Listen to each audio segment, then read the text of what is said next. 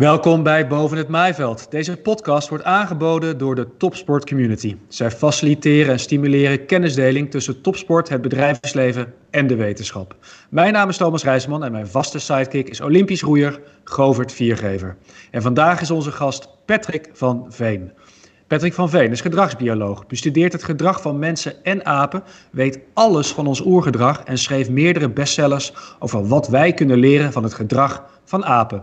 We stellen Patrick de vraag hoeveel apenstreken we tegenkomen in de wereld van de topsport. En ik verklap alvast, dat zijn er veel. Heel veel. Na dit uur, hopen Govert en ik, kijk je nooit meer hetzelfde naar sport. Welkom bij weer een nieuwe aflevering van Boven het Maaiveld.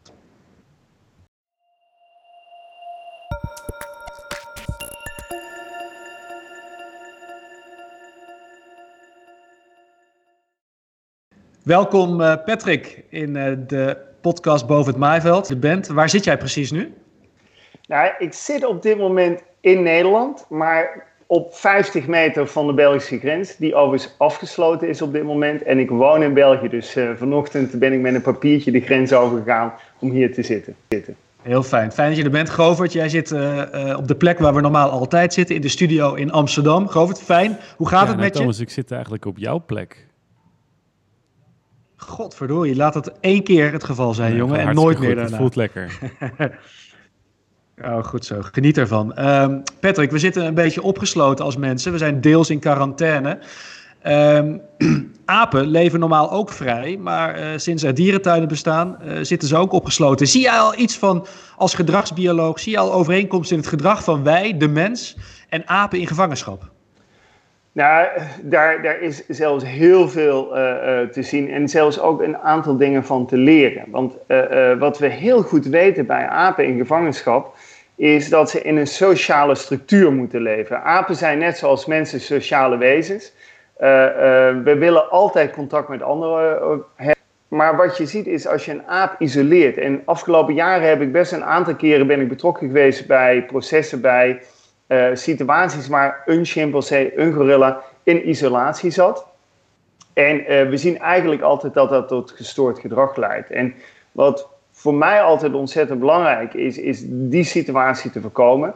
Um, apen in gevangenschap, als de ruimte te beperkt is, als ze niet naar buiten kunnen, um, ja, dan zie je problemen ontstaan. En er wordt ook al meer dan dertig jaar onderzoek gedaan naar wat is het effect van apen in gevangenschap. Dus we weten eigenlijk veel beter wat er met apen in deze situatie gebeurt dan wat er met mensen in deze situatie gebeurt. En echt sociale isolatie is gewoon een heel groot drama. Ik, ik heb wel eens gezegd, uh, als je mij vraagt, uh, moet ik een aap levenslang geïsoleerd opsluiten? Um, dan zou het, en en ik kan, er is nooit een vooruitzicht dat ik hem kan gaan introduceren in een sociale groep. Uh, mm-hmm. En mij wordt de keuze ge- gegeven. En heel eerlijk, ik heb die keuze wel eens uh, uh, uh, moeten maken. Maar gelukkig was het slechtste scenario uiteindelijk niet nodig. Maar als ik de keuze moet gaan maken, ik heb een aap die ik nooit meer integreren kan in een sociale groep. Ja, dan zal ik hem waarschijnlijk een spuitje geven. Ja, ja, zo. Dat is een vreselijke, vreselijke keuze. Maar dat lijden van sociale isolatie is zo groot. Uh, dat bijna geen ander lijden daarmee vergelijkbaar is. Govert, hoe blij ben jij dat je af en toe nog de straat op mag uh, hier in Zo, Nederland? Nou, als ik uh, dit hoor, dan, uh, dan denk ik dat ik blij mag zijn. Ja, inderdaad. Uh, Patrick, in tweeduizend vier schreef jij je eerste boek, Help, mijn, aap, uh, mijn baas is een aap. Dat is een enorme... Uh, enorm succes geworden, ruim twintig herdrukken inmiddels. Het ja. is een biologische kijk... Uh, op sociaal gedrag in organisaties en bedrijven. En we gaan met diezelfde blik gaan we de sportwereld eens onder de loep nemen. Uh, hoe kijk jij naar sport als je überhaupt sport kijkt? Als gedragsbioloog de hele tijd? Of kun je ook af en toe nog die bril afzetten uh, en gewoon een liefhebber? Uh, nee, ik ben helemaal geen liefhebber. Uh, uh, dus dit is wel een heel mooie setting deze. Uh, uh, het enige wat ik aan sport uh, kijk, vrijwillig zeg ik erbij, uh, dat is wielrennen. Uh, en dan ga ik liefst ook even lekker de Ardennen in als bijvoorbeeld uh, Luik-Bastenaken-Luik is, want daar woon ik in de buurt. Um, maar uh, uh, ik vind sport wel heel fascinerend, omdat je hebt heel so- bijzondere sociale dynamieken. Uh, je hebt duidelijke teamrollen heel vaak en, en in die zin is We sporten wel vanuit biologisch perspectief en vooral gedragsbiologisch perspectief. En teamstructuur wel een heel interessant studieobject. Dus als ik kijk, kijk vooral ook met die bril vanuit die uh, biologie en vanuit de gedragsbiologie. Heel goed, nou daar gaan we er ruim over hebben. Het komende klein, klein uurtje. Govert, hoe heb jij de topsportwereld ervaren? Als je daar uh, voelt, heeft het soms gevoeld bijvoorbeeld als een apenrots? Nou, dat, was, dat was exact de bewoording die ik, uh, die, die ik deed als wanneer ik thuis kwam. En dan vooral in de tijd wanneer er selecties waren, of de tijd voordat de selecties zouden komen, waarin dus uh, ja, de, de, de, de, de hiërarchie op de apenrot, die moest uh, ge, geherschikt worden. En dan merkte ik gewoon, ja, dan, ga, dan gaan mensen, hun gedrag gaat gewoon veranderen. In de kleedkamers ga, wordt er ineens veel meer gebruld uh, door bepaalde mensen en um, Uh, spelletjes worden gespeeld, uh, manipulatief. Er wordt uh, misschien wel gelogen ergens. Mensen gaan zich beter of anders voordoen dan ze eigenlijk zijn. Um, ja, als ik thuis kwam, dan zei ik letterlijk... ja, ik uh, ben weer... Uh, ik, ben weer uh, ik heb weer op de apenrots gezeten vandaag. Of ik ben weer een stukje omhoog gegaan op de apenrots... of weer een stukje omlaag. Dat was de metafoor die ik, uh, die ik had in de, in de topsport, ja. Het, het klinkt alsof je dan blij moet zijn dat je gestopt bent nu. Want het zijn niet de meest positieve dingen nou ja, die je noemt. Kijk, um, ik, vind het gedra- ik vind het perspectief van de gedragsbioloog vind ik eigenlijk waanzinnig interessant. Dus af en toe keek ik er ook gewoon naar als een soort van observator. Van wat is hier in godsnaam aan de hand? Van dit is gewoon interessant om te bekijken. En uh, helaas ben je er dan ook soms uh, de dupe van. Maar uh, soms gaat het ook hartstikke goed. En dan merk je ineens van, hé, hey, wacht... Als ik me iets meer als een, uh, als, als een uh, silverback gorilla ga gedragen... dan uh, heeft het uh, een bepaald effect op mijn positie in de groep. En daardoor uh, stijg ik in de rang of juist andersom. Uh, ik vond het eigenlijk hartstikke interessant. In de apenwereld, Patrick, is hiërarchie eigenlijk de basis van alles, toch? Dus verbaast het je dat uh, Govert deze term als eerste noemt? Nee, helemaal niet. Hiërarchie is uh, overigens ook iets heel erg positiefs. Uh, er is geen enkele groep, en dat is vaak wel eens een illusie van mensen, maar er is geen groep zonder hiërarchie. Alleen de manier waarop zo'n hiërarchie wordt opgebouwd en, en, en de voorwaarden van zo'n hiërarchie, ja, dat, dat kan heel erg verschillend zijn. Uh, er is prachtig onderzoek gedaan waarbij ze twee mensen in een ruimte plaatsen, twee wildvreemde mensen, en ze zetten er een derde observator naast. En die observator die kan heel vaak binnen een paar seconden... kan die al vaststellen wie is dominant over de ander. Er is altijd hiërarchie. Alleen de voorwaarden, de rituelen, de gedragingen die bij hiërarchie passen... kunnen heel verschillend zijn. En uh, ik, ik, ik was net even naar Govert en luisteren... En, en er kwam meteen bij mij één prachtig voorbeeld naar boven... is dat wat je heel vaak ziet in hiërarchie... is het heel belangrijk dat je geen zwakte toont. Eh, want eh, we hebben een hekel aan zwakke leiders, want zwakke leiders eh, die, die, die, die zijn eigenlijk een gevaar voor de groep. En wat een bekend voorbeeld is bij bijvoorbeeld gorillas, is als je naar een gorilla kijkt, dan, dan zie je dat, dat ja, die, die heeft altijd zijn haren overeind, die heeft een glanzende vacht en die moet altijd sterk uitzien. En als het even kan, een goede borstvoffel. Mm-hmm. Maar wat we heel vaak zien is dat als een mannetje ziek is... Uh, um, dan, dan is hij eigenlijk ook altijd binnen een paar dagen dood. En, en dat is heel frustrerend, zeker in een dierentuin, omdat je vaak denkt, ja, maar wat heb ik nu gemist? Waarom heb ik bijvoorbeeld gemist dat zo'n, zo'n gorillaman ziek is? En de reden waarom je die signalen mist, is omdat als je ook maar iets van zwakte toont, dan word je ontzettend snel door die vrouwen uit de groep gegooid. Waarom? Ja, je bent eigenlijk een gevaar voor de groep, want een zwakke leider betekent dat er heel snel andere mannen proberen zijn groep over te nemen. En, en zwakke leiders worden snel de groep uitgegooid. Leiders worden snel de groep uitgegooid. Want ja, eigenlijk ben je gewoon een bedreiging, een verzwakking van de hele groep. En wat doen die mannen dan? Ja, eigenlijk tot het allerlaatste moment gewoon sterkte tonen, kracht tonen, eh, ziekte onderdrukken. Ja, en dan is het heel snel afgelopen op het moment dat als je wel ziekte toont, dan ben je ook onmiddellijk uit die groep, dan ben je ook onmiddellijk uit die selectie gegooid. Uh, en dat is ook een heel groot gevaar, want daardoor uh, ja, wordt zelfs een verkoudheid onderdrukt. Die verkoudheid wordt een longontsteking en binnen een paar dagen is zo'n leider dood. Zijn uh, in het dierenrijk, in het apenrijk, zijn de apen onder de leider dan wel in staat of be- bereid om zwakte te tonen? Nou, als je, als je kijkt in zo'n hiërarchie, hangt dit heel sterk af van wat jouw rol in een groep is. Een mooi voorbeeld vind ik altijd chimpansees. Uh, als je naar chimpansees kijkt, heb je net zoveel mannen als vrouwen. Uh, en daar speelt bijvoorbeeld politiek een hele grote rol. Waarbij de alfaman, de grote leider van de groep, altijd kracht moet tonen. Zie je inderdaad dat soms individuen daaronder juist hele manipulatieve methodes van zwakte gebruiken om dingen voor elkaar te krijgen. Want ja, als je een beetje zielig doet of je zwakte durft te tonen, ja, dan kan het ook wel zijn dat je daardoor bijvoorbeeld ontzien wordt in een gevecht. Dat je daar ontzien wordt uh, uh, in een confrontatie.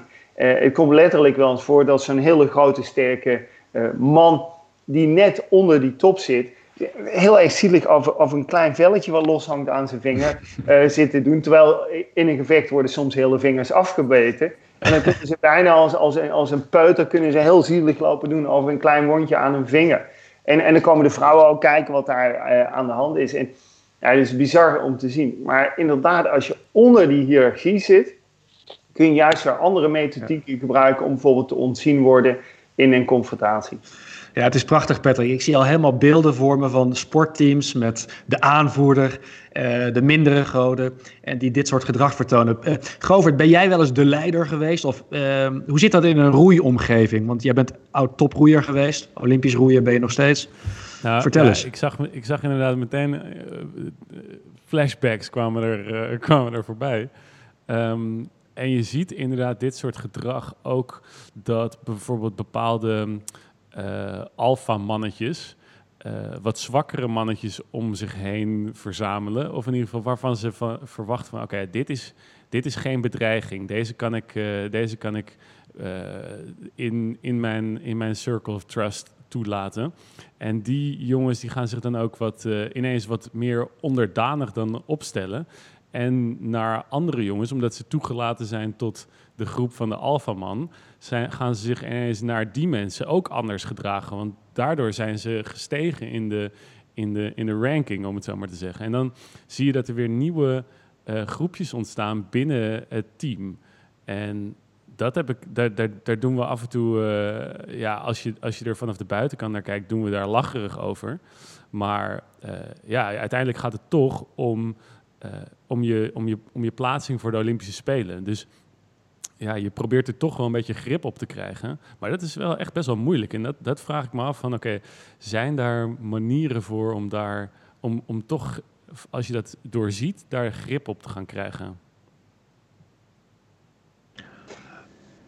Ja, Patrick? Ja, ja, ja, weet je, een managementgoeroe Steve Covey heeft ooit gezegd, als je gedrag effectief wil beïnvloeden, dan zul je gedrag het eerst moeten begrijpen. En, en, eh, als je, als je, en, en voor een bioloog begint begrijpen eigenlijk met zien. En als je al ziet wat er gebeurt in zo'n groep, in zo'n team, de dynamieken begrijpt, dan kun je daar al veel effectief invloed op gaan uitoefenen. En eh, eh, wat je eigenlijk weet, is dat als bijvoorbeeld zo'n... zo'n alfaman of een potentiële alfaman uh, bezig is dat spelletje te spelen, ja, dan weet je eigenlijk dat je geen goede alfaman hebt. Uh, want, want macht kun je op, op heel veel manieren uh, bereiken. Je kunt macht bereiken, je kunt je positie bereiken, omdat je zelf ontzettend sterk bent. Uh, uh, of dat je heel erg de kwaliteiten hebt die je nodig hebt om in, in die groep ook uiteindelijk de baas te worden. En want je moet je realiseren, dan in sommige apensoorten ben je de baas omdat je sterk bent, omdat je voldoende spiermassa hebt, of omdat je heel agressief bent, bijvoorbeeld in gorillas. Maar in andere groepen uh, ben je de baas omdat je sociaal heel erg behendig bent. En uh, wat je vaak merkt is dat als mensen die kwaliteiten niet hebben om in die groep die leider te zijn, ja, dan gaan ze allerlei spelletjes, politiek spel, manipulatie gebruiken om toch uiteindelijk op die positie te komen. En eigenlijk wat er aan de hand is, is dat op het moment als zo'n leider daar zit, maar bijvoorbeeld gebruik maakt van allerlei onderdanen, ondergeschikte, uh, zwakke mannetjes, zwakke vrouwtjes, uh, uh, om toch op zo'n positie te komen, dan weet je eigenlijk dat er iets mankeert aan die grote leider. En uh, uh, als je dit soort elementen doorziet, kun je daar al veel beter op anticiperen. Dus je moet je echt wel afvragen dat als iemand een zwakker individu nodig heeft om dingen uh, uh, uh, voor elkaar te krijgen, ja, dan weet je ook al wat er, uh, wat er speelt. heel ander gebied waar, waar, waar we onderzoek naar hebben gedaan is bijvoorbeeld pestgedrag bij schoolkinderen. Mm-hmm. En het is een heel bekend fenomeen dat, dat sommige pesters, hè, die, die, die gebruiken van die onderdanen, van die medestanders, om uiteindelijk andere kinderen weer te onderdrukken. Uh, maar je ziet ook pesters die dat gewoon, uh, uh, ja, gewoon helemaal op een eentje doen. En dat gaat niet over goed of slecht. Hè. Voor mij als bioloog gaat het eigenlijk nooit over goed of slecht. Maar wat is vooral de dynamiek? En je ziet daar hele grote verschillen zitten. Sommige, pest, sommige pesters uh, die zijn zelf ontzettend zwak. Maar die weten wel heel goed te manipuleren. Dat andere mensen mee gaan lopen. En dan toch dingen voor elkaar gaan krijgen. En, en, en sommige pesters, ja, die zijn gewoon heel erg sterk. Soms letterlijk fysiek sterk. Ja, en die kunnen dat ook in hun eentje krijgen. Nou, die dynamiek, die moet je uiteindelijk weten te onderscheiden. Ja, nou ja, even één stapje terug dan. Hoe belangrijk is een goede leider of een goed, um, goede uh, hiërarchie, gestructureerde hiërarchie voor het succes van een groep? In, in de apenwereld lijkt me dat even heel simpel gezegd overleven. Uh, in topsporten draait het om één ding, winnen. Dus hoe belangrijk is het dat de juiste mensen op de juiste plek in de hiërarchie hun plek hebben? Nou, het grappige is, apen en topsport komen daar veel dichter bij elkaar dan we misschien denken, want Uh, um, de, de functie van hiërarchie, en laat ik even een heel belangrijk misverstand weghalen. De functie van hiërarchie is niet overleven. De functie van een hiërarchie is heel bazaal, heel simpel, energiebesparing. En, want als je een duidelijke hiërarchie hebt, dan kan je ook geen ruzie maken op het moment als je voedsel vindt. Je weet exact wie als eerste voedsel mag eten. Op het moment als je een heldere hiërarchie hebt, Uh, en er is gevaar of er is een uitdaging, dan weet je ook wie het probleem moet gaan, oplo- gaan oplossen. En waarom denk ik dat dan po- topsport en apen heel dicht bij elkaar komen? Een goede energie, eigenlijk een hele goede hiërarchie bespaart ontzettend veel energie. En ik denk dat dat in topsport hetzelfde werkt. Als je heel goed weet wat is jouw rol, wat is je taak, wat is de hiërarchie, dan voorkom je ook al die ellende en het gezeur en het gezeik en, en, en al die discussies en die spelletjes en die manipulatie zijn naar de achtergrond. Want wat is een nadeel van die spelletjes? Energiebesparing. Maar je zei net ja. uh, dat wanneer er dus spelletjes werden gespeeld en alfamannetjes op de achtergrond dingen aan het uh, manipuleren zijn, dat er dan eigenlijk iets mis is met de grote leider. Klopt dat? Ja, ja, ja. En, en, en dan, want... want op het moment als je een goede leider hebt, en overigens dat kunnen ook leiders zijn. Hè? Het is bij apen niet altijd zo dat één de baas is. Soms is een vrouw de baas, soms is een coalitie van vrouwen de baas. Maar op het moment als, als, als die structuur niet goed functioneert, hè? Dus bijvoorbeeld bij bonobo's zijn de vrouwen de baas en dat doen ze door coalitievorming. Maar als die coalitie niet stabiel is, als die niet goed functioneert, dan verlies je dus heel veel energie. En, en dan mankeert dus ook echt iets aan, aan dat leiderschap. Heel vaak is het fijn bij bonobo's dat je één vrouwtje hebt wat net iets dominanter is dan de andere vrouwen in die coalitie. En die dan ook op het moment als er gedonder in zo'n groep is, dat heel snel recht trekt. Ja. En uh, wat je vaak ziet in leiders is dat, dat nou ja, op het moment als, als een leider niet goed functioneert, ontstaat op allerlei plekken in zo'n groep, ontstaat uiteindelijk gedonder. En dan moet je wel gaan nadenken, wat, wat mankeert daar uh, aan het leiders, leiderschap? Govert, ja, sorry, ja, sorry dat ik je onderbreek, Patrick, maar Govert, dat lijkt mij het ergste wat er is. Je traint kei en keihard. Alles is goed georganiseerd. Je, je voeding is op orde. Je trainingsmethodes zijn goed. Iedereen staat klaar om het beste uit zichzelf te halen, om energie om te zetten in winst. En dan is er gedonder in de groep. Heb je dat wel eens meegemaakt? Dat je dus energie kwijtraakt omdat de hiërarchie binnen de groep niet op orde was? Ja, absoluut. Dat is uh, denk ik zelfs... Uh, ieder, iedere topsporter krijgt er op een gegeven moment mee te maken. Ja, waarom? Uh, er, is gewoon, er zijn gewoon hele grote belangen. En ik denk ook dat mensen um, soms op de verkeerde plek zitten of terecht zijn gekomen of, of te lang op dezelfde plek zitten. En dat ze eigenlijk door moeten naar een andere plek. Uh, maar ja... Mensen zijn gehecht aan hun, uh, aan hun machtsplekje en die willen geen zwakte tonen. Dus ja, heb ik net geleerd. Dan blijf je gewoon tot op het allerlaatste moment blijf je vastklampen aan die machtspositie. En ja, dat, dat, dat, dat, zie, dat heb ik wel al zien gebeuren, ja. Ja, dat, nou ja, als sportjournalist die ik uh, in het dagelijkse leven normaal ben, uh, zijn dat natuurlijk de meest interessante processen ook vaak. Naast natuurlijk de verhalen over hoe goed een sporter voorbereid is. Over het gedonder, Patrick. Dat, dat, daar smullen de mensen van. Ja, en d- daar staan de kranten mee vol natuurlijk. En blijkbaar is dat in topsport dus eigenlijk bijna net zo belangrijk als technisch vaardig zijn of als uh, fysiek op orde zijn. Een goede structuur van de hiërarchie.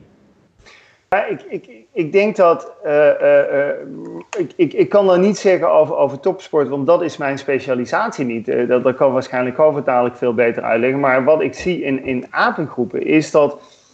Uh, soms, soms zie ik wel eens een mannetje die de baas van een groep wordt en denk ik, ja, maar weet je, dat, dat is niet de sterkste leider fysiek genomen van de groep.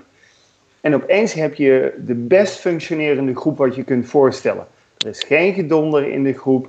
Uh, uh, uh, en, en, en dat zie je letterlijk gebeuren, want voor ons is geen gedonder in de groep. Je ziet dat de vacht beter wordt van de apen. Hè? Dat betekent dat de gezondheid beter wordt. Je vindt letterlijk minder diarree. Hè? Dat zijn van die elementen waar wij meteen, meteen al leggen. Er zijn veel diarree op de muren. Hè? Letterlijk veel stront. In, hè? Bij, bij ons is veel stront, betekent letterlijk stront. Um, en, en, dus, dus je hebt binnen een paar dagen, denk je van, wacht even. Maar, maar opeens gaan een heleboel dingen veel beter. En dat is niet de sterkste leider fysiek genomen. Nee. Alleen, het is wel de leider op de juiste plek, op het ja, juiste en, moment. En nu we het toch over uh, poep hebben... Um, Ik, ik, had, ik heb al jaren, dus sinds ik met die metafoor van de apenrots in mijn hoofd z- zit, heb ik al een, uh, een vraag erover. En uh, ik moet hem nu gewoon stellen. Want um, ja, ik heb, ik heb toch altijd het idee dat um, de, de vraag had van waarom, waarom wil je bovenop die apenrots zitten? En nu is mij het verhaal ter oren gekomen dat dat dus uh, te maken heeft met dat als je bovenop de apenrots zit, dat er... Uh, dat jij dan, dat de aap die bovenop zit, die scheidt. En die, die scheidt die valt naar beneden op de hoofden van de apen die uh, daaronder zitten. En dat dat de reden is waarom je dus uh, graag bovenop de apenrots wil zitten. Maar ik weet niet of dat dus een broodje aap verhaal is. Ja, dat is honderd procent broodje aap. uh, en ik ga ik nog eens sterker vertellen. De apenrots bestaat helemaal niet. Uh, uh, apen, hè, wij mensen denken altijd, ja, de hoogstgeplaatste aap die zit bovenaan. Maar in werkelijkheid meestal de hoogstgeplaatste aap benedenaan. En waarom is dat? In heel veel apensoorten, bijvoorbeeld bavianen, maar ook heel vaak bij chimpansees, zie je dat gevaar van de grond komt. Ja, als jij de groep moet verdedigen, ja, dan moet jij niet bovenin de boom zitten, want dan ben jij de laatste die bij het gevaar is. Dan moet je juist op de bodem zitten. Want wat je ziet is dat als er, als, als er gevaar is, als er bedreiging is, eh, en, en, en jij lost er niet op als leider, ja, dan zeggen die vrouwen in de groep, ja, wat heb ik aan zo'n leider? Ik flikker hem er meteen eruit. Dus je moet letterlijk verantwoordelijkheid nemen.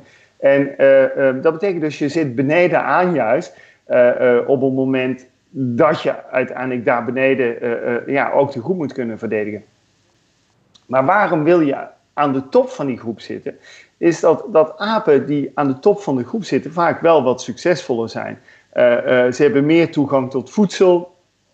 Ze hebben uiteindelijk ook vaker uh, toegang tot vrouwen. Verwekken meer nageslacht. Uh, dus het, het levert uiteindelijk de leider ook wel in succes iets op. Maar wat we ook weten is dat hoe hoger je in de hiërarchie zit, hoe meer stress je hebt. Dus de meeste mannen die aan de top komen, maar ook vrouwen die aan de top komen, Um, ja, die worden over het algemeen ook wel wat minder oud. Uh, die hebben wel meer stress. Uh, uh, maar ze zijn wel succesvol, bijvoorbeeld in het verwekken van nageslacht. Dus het is een soort win-win systeem. Dus de groep levert die iets op, maar de leider krijgt daarvoor ook iets terug.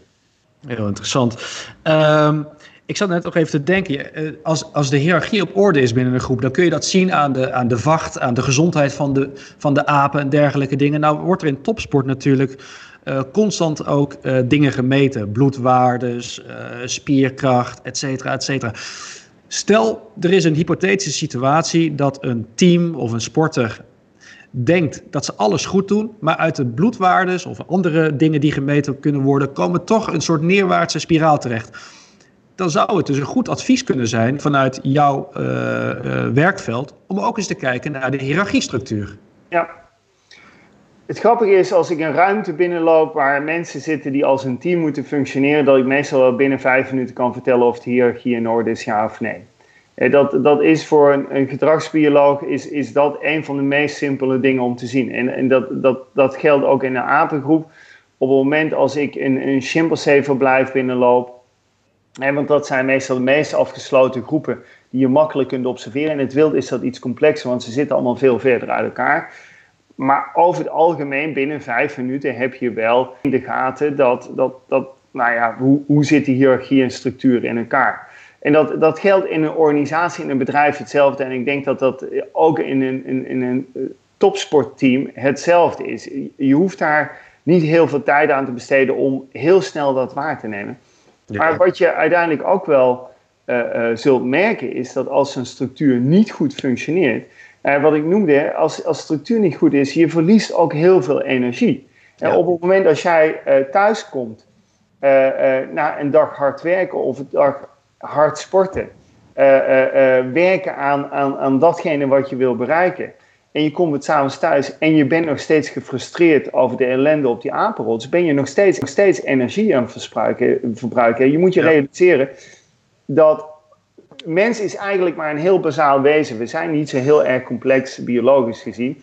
Uh, als wij ellende ervaren, ervaren we stress. En stress is gewoon een biologisch systeem dat zegt van joh, Als je, als je stress of als je ellende ervaart, dan moet je daarop reageren. En je kunt daarop uh, reageren door uh, te gaan vechten, de strijd aan te gaan.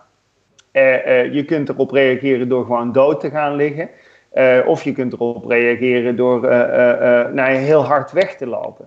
Mm-hmm. Alleen ja, in de menselijke situatie functioneert dat systeem niet meer zo makkelijk. En je kunt niet op het moment als je een eikel van een collega hebt, die keihard op de bek slaan en zeggen zo, dan ben ik tenminste van die... Het zou wel lekker zijn eh, en het zou ook heel gezond zijn, maar ja, dat accepteren we uiteindelijk niet meer.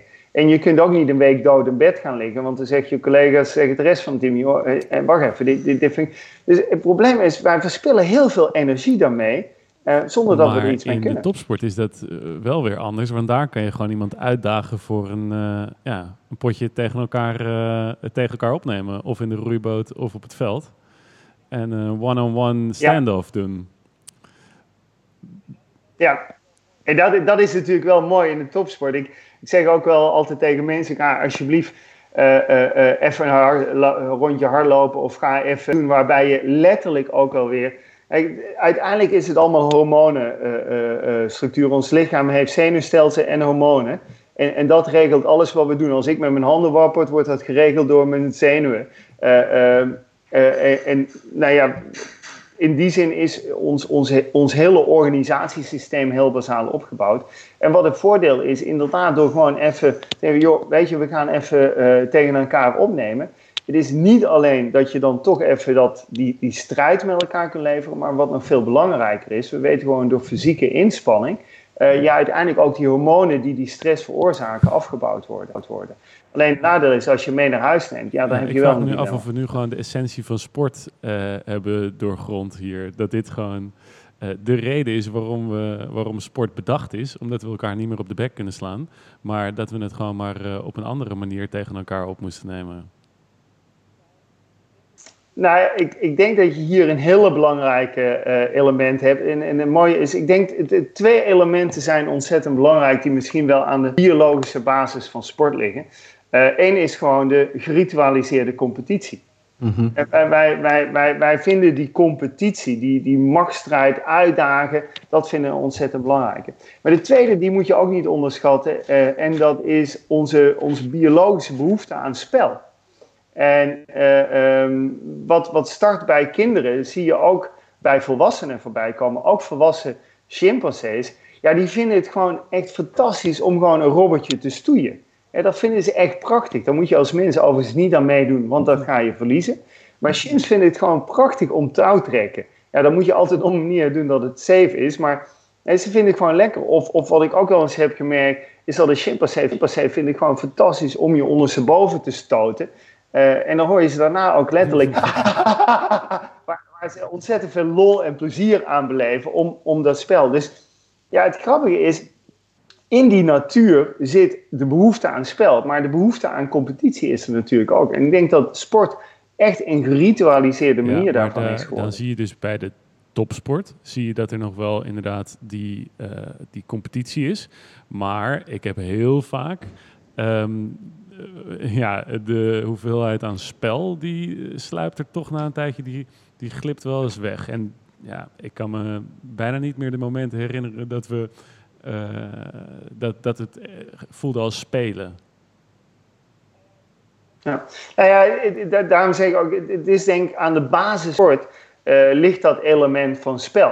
Uh, uh, maar ik denk zeker in de topsport, ja, dan zit je heel sterk op dat competitie-element. Maar realiseer je ook dat, dat nou, nu, nu ga ik iets heel gevaarlijks roepen, het is ook bijna letterlijk zo'n soort geritualiseerde oorlogsvoering. Want op het moment als die Olympische Spelen zijn, als een wereldkampioenschap is in een sport die populair is in die landen. Hè. Voor ons is dat vooral voetbal. Uh, in andere landen is dat rugby of hockey. En dan zie je ook letterlijk dat die landen ook bijna als ja, een soort... Nou ja, uh, ik wil niet zeggen aardsvijanden worden. Ik woon hier en werk hier heel erg in een drie landenpunt tussen Nederland, België en Duitsland. Uh, uh, wij, wij, wij gaan continu uh, de grenzen over... Uh, uh, maar ik moet heel eerlijk zeggen, ik ben blij dat ik met een Belgische kentekenplaat uh, rondrij in tijden van topsportmomenten. Uh, uh, als ik in België ben, Nederlanders zijn dan wat minder uh, uh, haatdragen naar België toe als die het heel erg goed doen op een W K voetbal. Uh, die gaan zelfs mee uh, uh, uh, supporteren.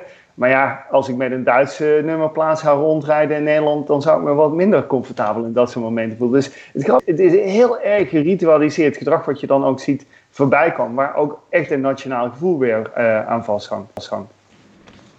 Ja, heel herkenbaar hoor. Sport is wel degelijk inderdaad, uh, wordt soms op het aller, aller, aller scherpst van de snede uh, gespeeld door landen tegen elkaar. Dus uh, uh, nog heel even terug naar leiders, uh, uh, Patrick. Want uh, van Govert weet ik dat er soms ook wel eens functionerende leiders zijn, althans zo lijkt het, maar die gedragen zich als tirannen. Zie jij in de apenwereld ook wel eens uh, leiders voorkomen die wel hun werk goed doen, maar dat vanuit een ja, zeer, ja, uh, nou ja, we hadden het over die apenrots, maar echt van boven naar beneden en het leven soms niet echt per se makkelijker maken voor wie zij leiden?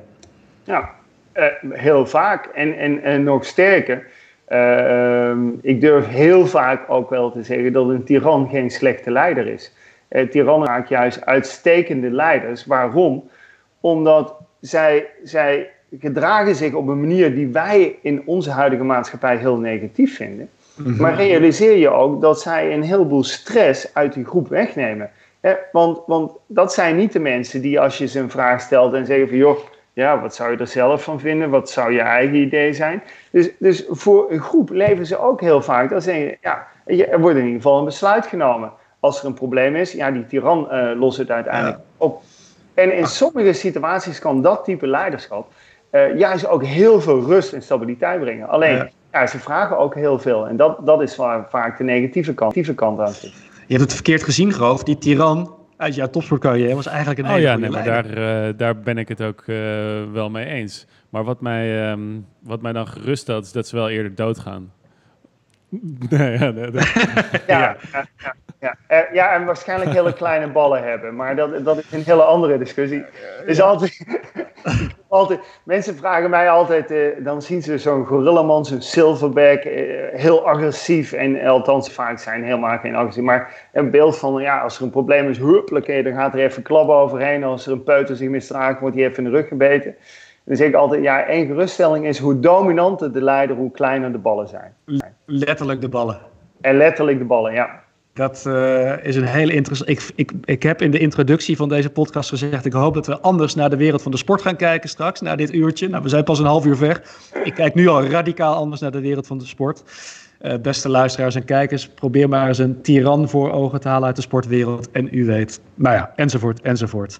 Ehm... Uh, Govert, jij vindt het, uh, wat jij ook heel interessant vindt, uh, zijn de mores van groepen. Uh, de ongeschreven regels die binnen sociale structuren bestaan. Kun je nou dat ja, eens uitleggen? Um, ik vind rituelen, wat dat betreft, uh, vind, ik, vind ik heel interessant. Maar inderdaad, ja, de, on- nee, de ongeschreven regels, dat vind ik interessant, omdat die ontstaan zo op een gegeven moment. En dan vraag je je af van, oké, okay, hoe heeft dit kunnen ontstaan? Waarom, waarom doen we dit ineens? Of waarom gebeurt dit ineens? En dan, als je het vraagt aan iemand, dan is het meestal het antwoord van, ja, zo doen we dat nou eenmaal. En dat is gewoon uh, zomaar ontstaan.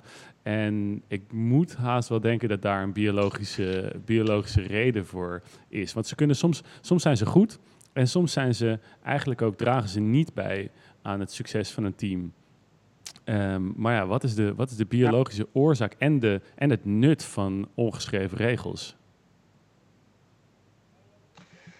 Nou ja, we, we gebruiken wel eens een model ook in, in, in, in, in het bedrijfsleven om uh, uit te leggen hoe werkt een team. Werkt vooral ook een excellent team. Um, en, en daar heb je altijd drie elementen nodig. En we hebben net één element heel mooi besproken, hè, dat is structuur. Uh, je hebt een structuur nodig, uh, wie is de leider, maar structuur houdt ook bijvoorbeeld in, uh, en dat is zeker in jouw sport ook belangrijk, is je hebt verschillende rollen. En niet iedereen kan hetzelfde uh, uh, doen in die boot. Je hebt verschillende uh, uh, rollen heb je uiteindelijk in zo'n team nodig. Um, uh, dat is wat wij allemaal noemen de structuur.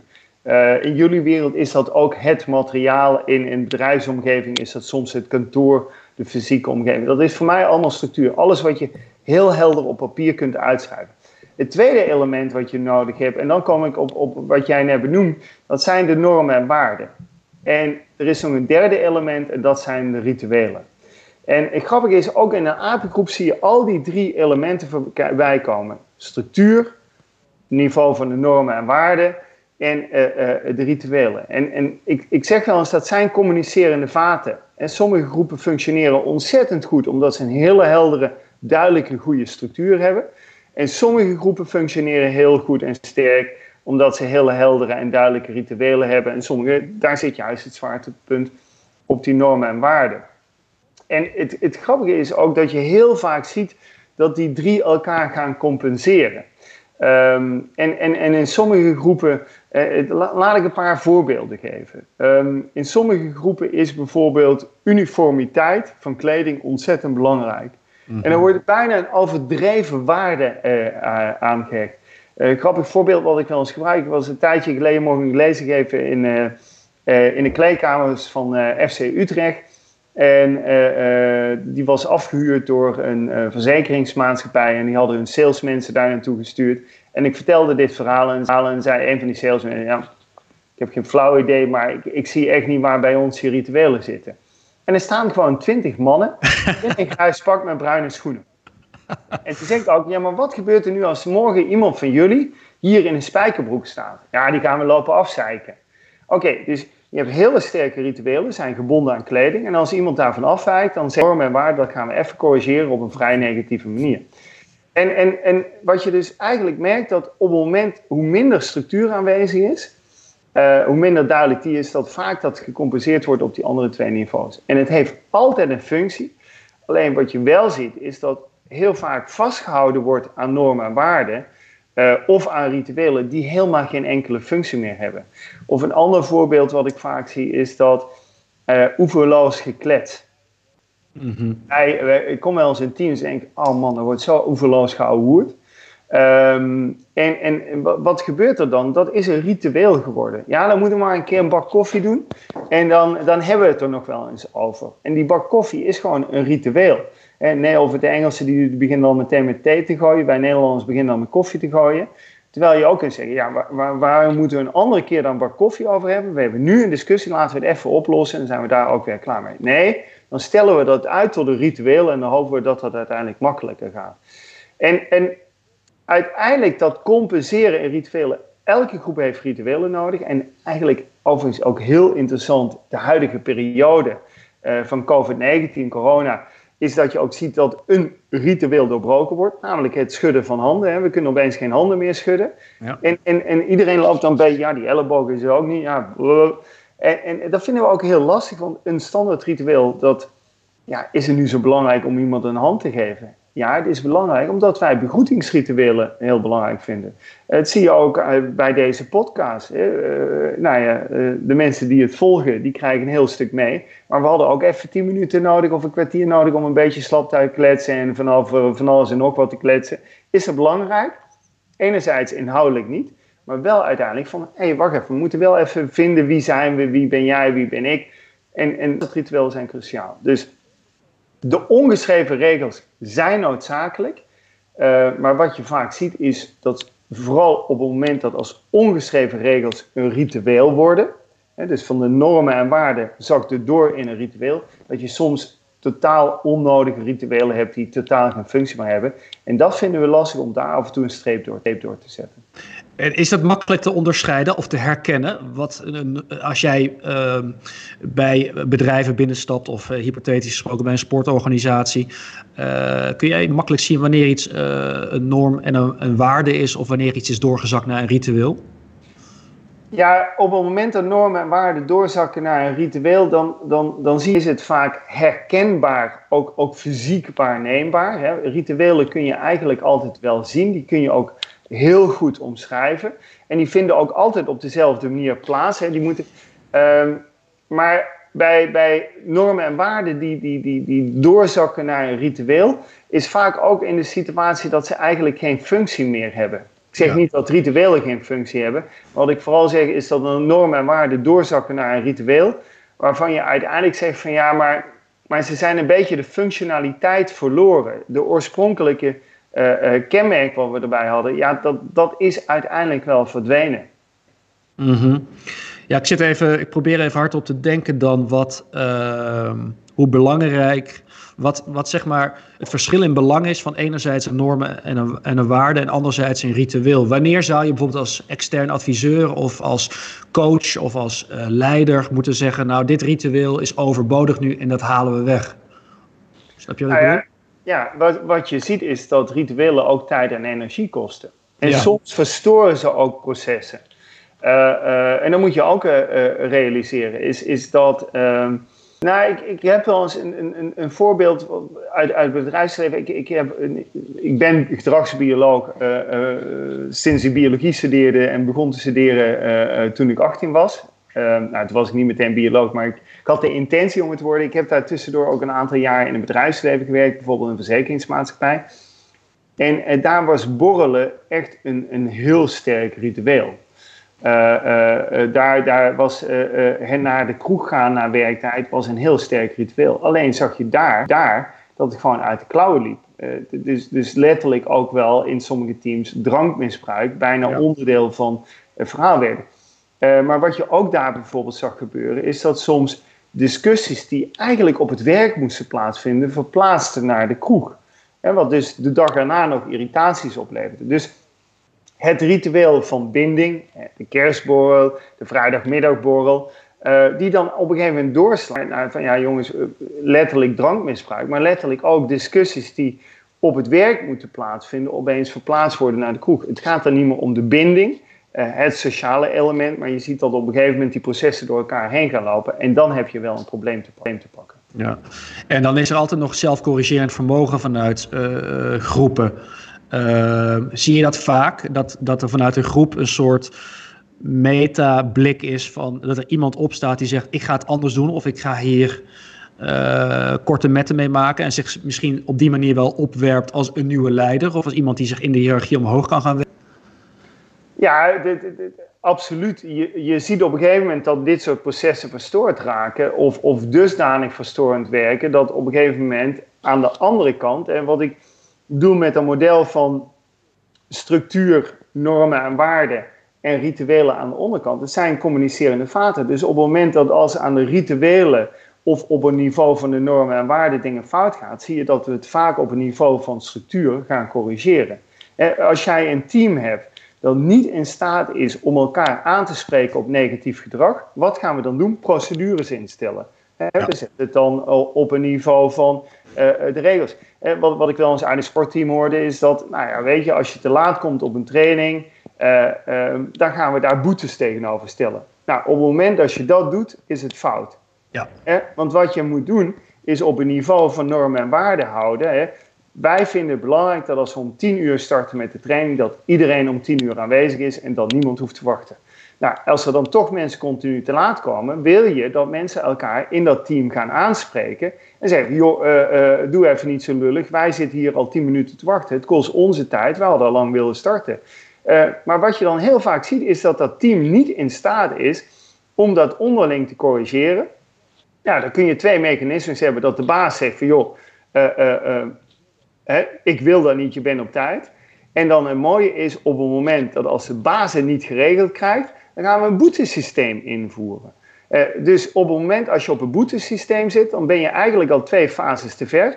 De eerste fase is namelijk dat de collega's onderling krijgen niet geregeld. De tweede fase is dat de leider eigenlijk te zwak is om iemand een draai om de oren te geven. En dan gaan we het maar in een procedure zetten. Ja, ja maar dan moet je maar een boete betalen. Dus het feit dat ik als ik daarnaar kijk zeg, nou ja, het team functioneert al niet goed en de baas, dat is ook nog een lul. Je kan het ook allemaal niet gooien. Maar is procedures dan ook als een, een zwakte eigenlijk? Ja, een noodgreep. Een noodgreep? Ja, nou, heel, procedures kunnen heel functioneel zijn. En, en procedures zijn natuurlijk ook heel vaak uh, om dingen um, uiteindelijk te, te, te, te, te organiseren. Omdat onze wereld wat complexer is geworden dan een apengroep. Maar feitelijk zijn procedures de incompetentie van het sociale systeem. En wat bedoel je met incompetentie? Soms is de incompetentie van het sociale systeem omdat eigenlijk moeten we elkaar aanspreken op gedrag. Ja, dat doen we dan uiteindelijk niet meer. Uh, maar de andere reden waarom procedures een incompetentie van een systeem zijn. Je moet je voorstellen als ik naar een oersysteem bij mensen kijk of bij apen kijk. Ja, die hebben geen procedures. Maar dat wil niet zeggen dat ze geen normen en waarden hebben. Of dat ze geen regels hebben die gecorrigeerd worden. Alleen wat het nadeel van onze wereld is geworden. Dat wij niet meer in een groep van veertig, vijftig of honderd mensen leven. Of eh, bij chimpansee zie je hetzelfde. Hè. Groepen zijn maximaal een honderd individuen in het wild. En dat regelt zich altijd wel binnen zo'n groep. Alleen wij leven in dat soort complexe sociale structuren vandaag de dag. Dat we af en toe wel een procedure of een wetgeving nodig hebben.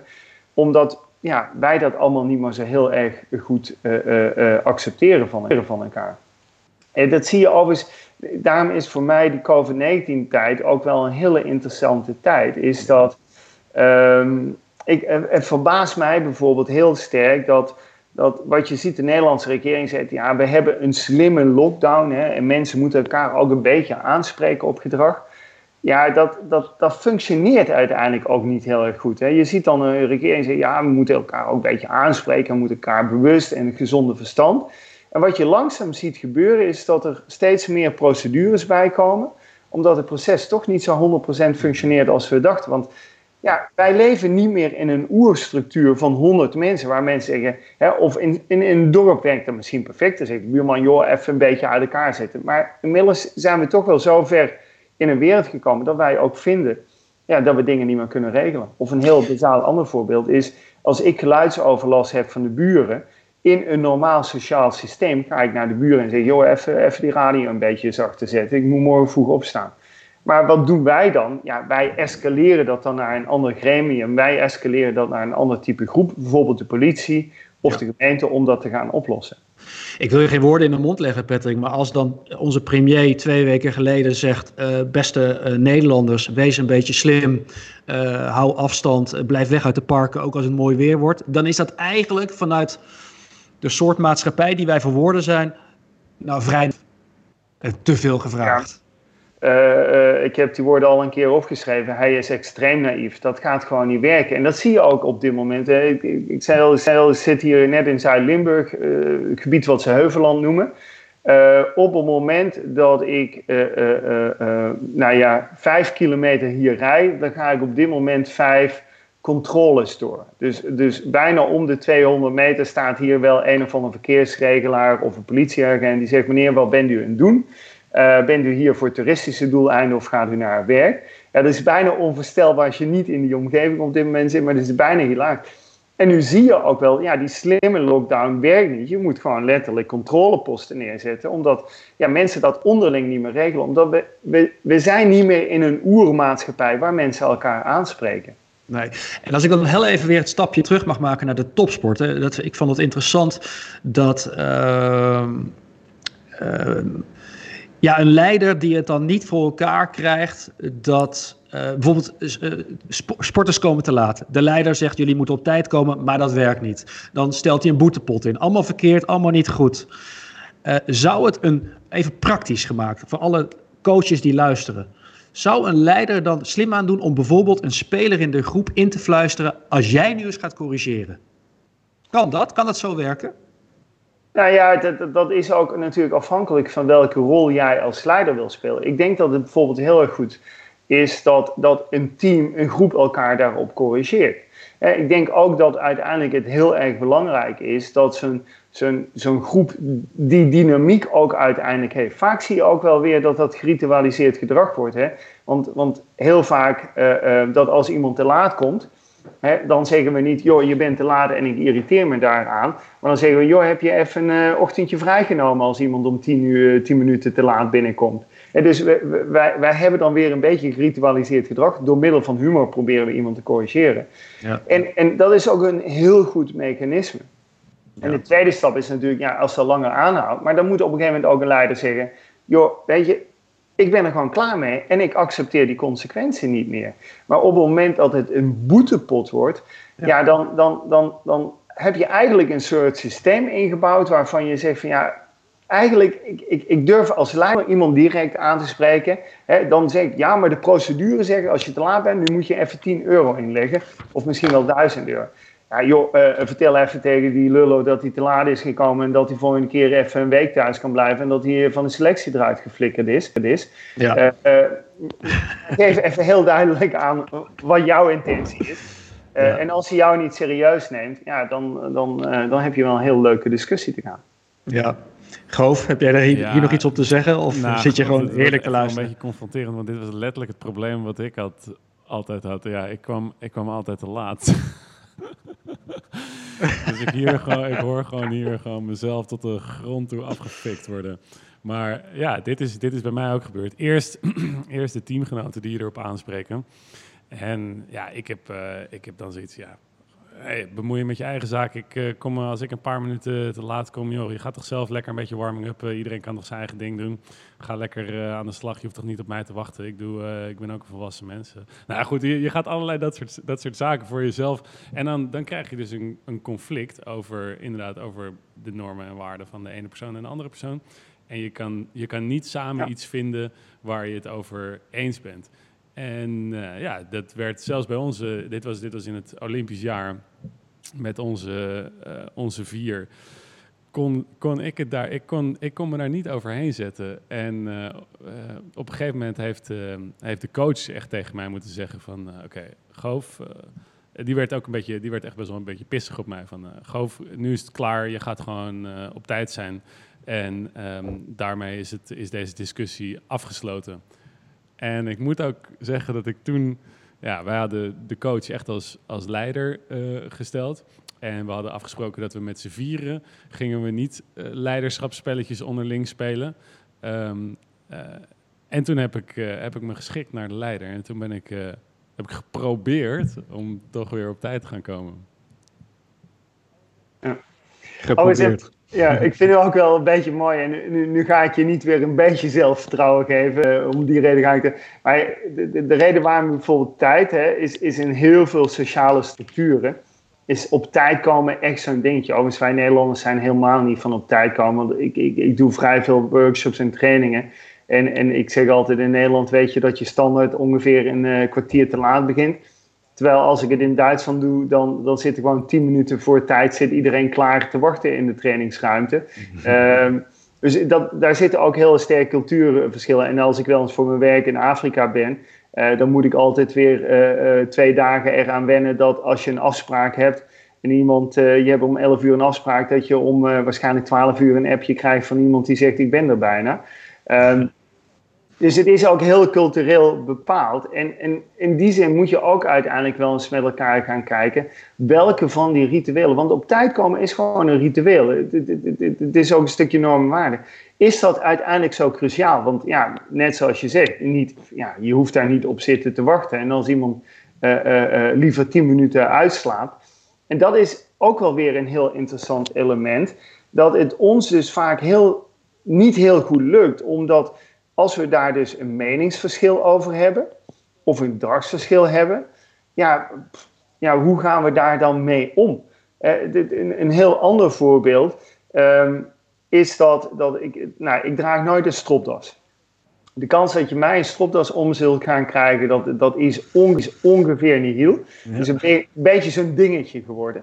En ik moest laatst eens een lezing geven. En ja, dat was op een of andere, weet ik wat, zo'n club of zo'n uh, uh, zo'n gebouw waar je verplicht met stropdas om moest. En toen heb ik gezegd, ja, dat ga ik niet doen.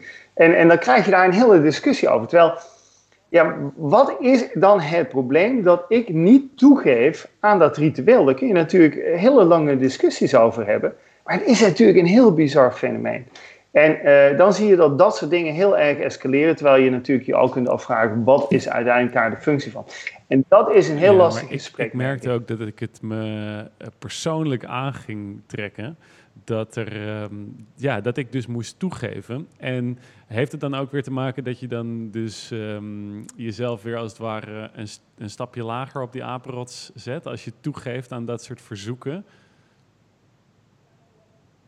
Ja, nou ja, wat je, wat je merkt is, is, is dat, dat is ook het interessante van sociale groepen. Uh, uh, uh, de groep en je hebt het individu. En uh, wat je moet realiseren is, is dat vaak die rituelen zijn groepsgebonden. Uh, um, en, en die rituelen die, ja, die zijn niet altijd uh, parallel aan, aan, aan datgene of hetzelfde als datgene wat aan de persoonlijkheid past. En dat betekent uiteindelijk is dat ook het conflict. Ja, maar wat moet ik toegeven uh, uh, om uiteindelijk in die groep te passen? En even terug naar apen. Wat, wat apen natuurlijk als heel groot... Apen zullen dit soort discussies veel minder hebben. Waarom? Omdat een chimpansee leeft vierentwintig uur per dag in één en dezelfde sociale structuur.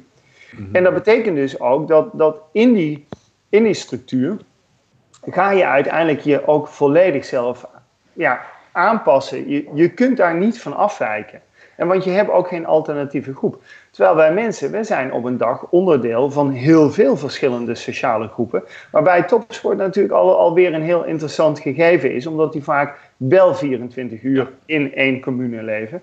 Uh, maar voor de rest van het leven, ja, je bent ook onderdeel van een gezin. Je hebt een partner, uh, je hebt een familie. Je hebt vrienden. Uh, uh, dus wij mensen zijn onderdeel van heel veel verschillende sociale structuren. En soms staat ook wel dat ritueel van groep A ja, op gespannen voet met het ritueel van groep B. En dat maakt de menselijke wereld iets complexer dan apen. Die hebben maar één werkelijkheid, terwijl wij hebben misschien wel vijf of tien of twintig werkelijkheden, waar je altijd maar onderdeel van moet zijn. Ja, Patrick, de mens staat, ik maak even een sprongetje hoor, sorry. De mens staat uh, genetisch gezien dichter bij de chimpansee dan dat de chimpansee genetisch bij de uh, gorilla in de buurt is. Zeg ik ja. dat zo goed? Ja, dat zeg je helemaal goed. Een chimpansee en mens verschilt maar één komma vier procent genetisch materiaal. Uh, terwijl dat bij een gorilla en chimpansee, dat is meer dan twee procent genetisch verschil. Denk jij dat de topsporter Um, genetisch gezien dichter bij de aap staat of bij de mens? Ja, ik, ik, ik, ik denk dat een topsporter soms een klein beetje meer aan de kant moet schuiven. Ik denk dat genetisch gezien uh, uh, zullen we daar weinig meetbare verschillen vinden. Ik denk wel dat, dat een topsporter heel af en toe een stukje van datgene wat in de normale maatschappij uh, uh, uh, uh, belangrijk is, Uh, een klein stukje aan de kant moet schuiven en zich juist daardoor ook veel meer uh, als die aan moet gedragen. En één voorbeeld hadden we net al even, is, en, en dat geldt overigens voor meer uh, uh, sociale structuren, uh, is dat als je topsporter bent, dan, dan ben je vaker natuurlijk onderdeel van een sociale groep vierentwintig uur per dag. Zeker als je uh, naar de grote toernooien toe gaat. En Um, dat betekent ook dat je ook veel meer afsluit van al die andere sociale groepen. Nou, dat, dat is in ons moderne mens zijn, is dat een vrij uitzonderlijke situatie. En dat staat weer veel dichter bij die groep. Uh, andere elementen die natuurlijk uh, spelen, is dat bij uh, in, in een normale mensenwereld uh, uh, ben je op een dag bezig met heel veel verschillende dingen. Terwijl juist van die topsporten wordt voor dat er heel gerichte doelen heel erg gefocust zijn. En dat past ook veel meer bij die apen. Kijk, de, de wereld van een chimpansee uh, gaat natuurlijk over het vinden van voedsel. Uh, en, en, en uiteindelijk uh, uh, overleven. Uh, uh, en, en ook het overleven van een soort, verwekken van nageslacht. Dus de doelstellingen zijn heel erg beperkt. En om dat te bereiken heb je juist weer die hiërarchie en heb je allerlei elementen opgebouwd. En dat is voor een topsporter ook dat het aantal doelen waar je mee bezig bent, is op dat moment veel meer gefocust. Veel kortere termijn. En veel meer uiteindelijk ook ja, op één hoop gegooid. En dat, dat is denk ik ook wat bij die apenwereld heel erg sterk speelt. Sterk speelt. Ja, Govert, heb jij wel eens het gevoel gehad dat je je meer als aap moest gaan gedragen eigenlijk om ja, dus succes te hebben? Dat is dus waarom ik thuis kwam en zei van ja, ik heb weer op die apenrots gezeten ja. vandaag. Ja, ja, inderdaad. Ja. Alleen al qua hiërarchie en qua uh, spelletjes. Maar ook omdat je zo met je lichaam bezig bent en zo bewust bezig bent met een heel biologisch proces. Namelijk deze vleesmachine zo snel mogelijk van de ene punt van de ruimte naar de andere punt van de ruimte laten gaan of hele zware dingen optillen. Ja, daar word je gewoon heel erg bewust van biologische processen in je lichaam. En uh, die vind ik heel interessant. Uh, want als je die kan manipuleren en je ziet de maniertjes hoe je dat kan gaan manipuleren. En dat kan door middel van voeding, dat kan door middel van inderdaad trainingsvariabelen zijn. Dan, als je dat gaat doorzien, dan kan je eigenlijk dat proces beïnvloeden. En dat is denk ik wat Patrick net ook zei. Van ja, je moet eerst dingen gaan doorzien en kennis ervan krijgen. En dan kun je het proces van dus ook de biologie, maar ook de hiërarchische structuren en het gedrag, dan kan je het gaan beïnvloeden. En dat vind ik vooral uh, heel interessant, zeker als je er echt diep in gaat. Ja, um, we zitten bijna op een uur uh, uh, spreken met elkaar. Uh, razend interessant. We zouden nog een uur door kunnen gaan. Eén dingetje wil ik nog even aanstippen. Als we, uh, even heel zwart-wit gesteld, een topsporter zouden adviseren om misschien wel soms ietsje meer als aap te gaan gedragen. Dat betekent dat we ook iets meer naar hen mogen kijken als apengemeenschap. Uh, wat ik zelf een prachtig onderdeel van van sport. Uh, valt een beetje onder de paraplu communiceren, uh, waar je ook veel over geschre- geschreven hebt. Uh, non-verbaal communiceren is voor apen zeer belangrijk. En als ik naar sport kijk, dan wordt er eigenlijk constant non-verbaal gecommuniceerd. Ja. Um, wat kun je daarover zeggen, Patrick? Dat, het belang van non-verbaal communiceren. Nou, dit, het, het, het, het mooie vind ik van, uh, uh, van sport uh, uh, kijken. Nou ja, ik doe het dan wat minder voor de sport, maar wat ik wel inderdaad, die communicatie. En uh, wat Govert net al, al even aangaf, is dat uh, fysieke bezig zijn is natuurlijk ja, kernonderdeel van, van je werk. En uh, um, het, het, het idiote is dat je heel vaak merkt dat als mensen heel erg fysiek bezig zijn, dan zijn ze vaak veel minder bezig met wat is hun non-verbale expressie. En wat ik prachtig vind aan, aan, aan topsport is dat a, uh, um, je, de emoties. He, de, de, de, ja, topsporters kunnen fantastisch hun emoties uh, uh, uitdrukking geven die je, die je bijna als een uh, plaatjesboek uh, in de wetenschap ja. zou kunnen gebruiken. Zo zien de, de emoties, woede, agressie, uh, uh, droevenis. Um, maar het heeft ook wel met de hormoonhuishouding te maken. Dus het fysiek bezig zijn heeft uiteindelijk consequenties voor je non-verbale communicatie. Uh, um, omdat, ja, dat heeft te maken met enerzijds hormonen, maar ook anderzijds ons brein. Um, ja, ons menselijk brein is niet zo heel erg uh, uh, slim. Uh, want als je heel fysiek bezig bent, kun je heel slecht je, je emoties uh, uh, onder, uh, onder controle houden. Uh, en dan bedoel ik met name de expressie van emoties. Niet het gevoel van de emotie, maar de fysieke expressie van de emotie.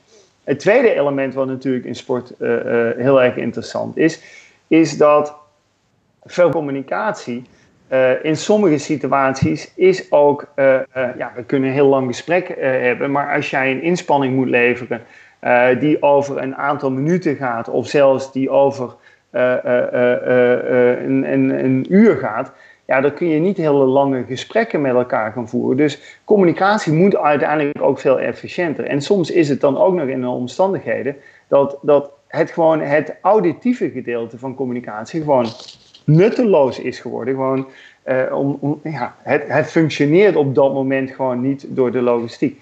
En dat maakt natuurlijk topsport heel erg interessant om naar non-verbale communicatie te kijken die vaak enorm expressief is. En dat is natuurlijk leuk. Wij communiceren met alles wat we hebben. Uh, we communiceren met ons gezicht. We communiceren met onze uh, uh, oren, het auditieve, maar ook neus speelt een fantastische uh, uh, rol. Um, ik, ik, ik vind altijd grappig over neus gesproken. En, en dat is ook nog wel een heel leuk om uh, onderzoek naar te doen bij Topsport. Is de kleedkamergeur. Uh, ik, zeg, uh, ik zeg wel eens, ik, ik, of zei, ik doe onderzoek naar pestgedrag bij schoolkinderen. En ik vind het altijd hilarisch als je jongenskleedkamer binnenloopt. Wat, wat voor een geur dan uh, je tegemoet komt. En zelfs geur uh, kan een enorm grote invloed hebben. Ik denk dat je heel goed kunt ruiken. Uh, als je daar jezelf een beetje op traint of, of een team lekker in elkaar zit of niet lekker in elkaar zit. Uh, omdat de geur gewoon van zijn groep gaat veranderen. Dus ja, non-verbale communicatie is ontzettend belangrijk. Maar met name ook omdat dat fysieke element invloed heeft op onze communicatie-element. Ja, en dat maakt Topsport natuurlijk fantastisch. Nou, geweldig Patrick. Dank je wel voor uh, al je insights en uh, je gedragsbiologische blik op de sportwereld.